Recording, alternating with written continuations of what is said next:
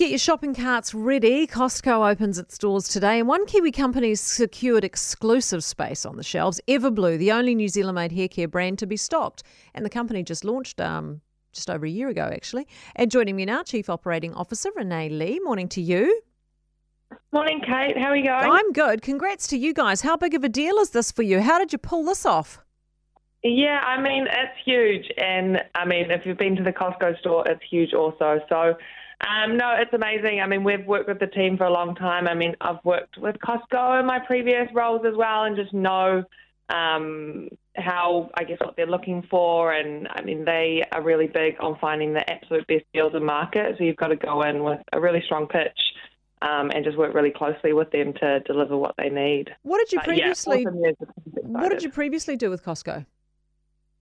Um, I used to work with their US business. Um, I used to work um, in the kind of toy space, and so we used to sell um, a few products to them in, in the US, which was exciting. Right. So, in terms of being the only New Zealand hair care brand to, to secure a space, was that difficult to make sure you were indeed the one and only?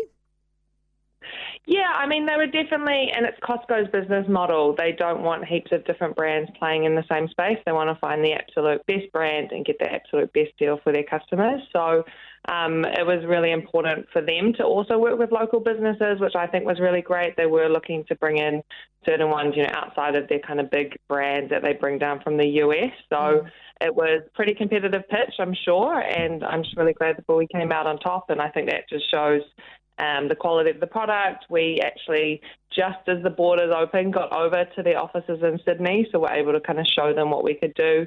Um, and then our recent award wins also really helped kind of get that over the line. That's awesome. Speaking of big, you guys had to design supersized products specially for Costco, right?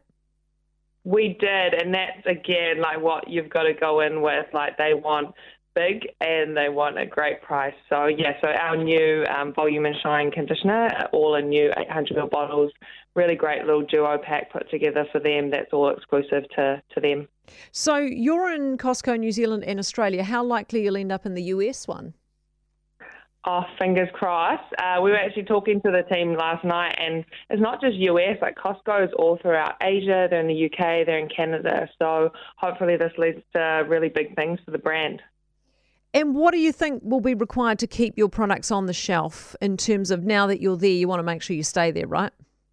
Yeah, absolutely. Well, hopefully, um, Kiwis get out and support a local business because it's all going to come down to how well we sell. Right. Well, I wish you all the very best with it, Renee. Very exciting. And um, congrats to you guys for hustling and making it happen. Renee Lee, who is the Everblue Chief Operating Officer.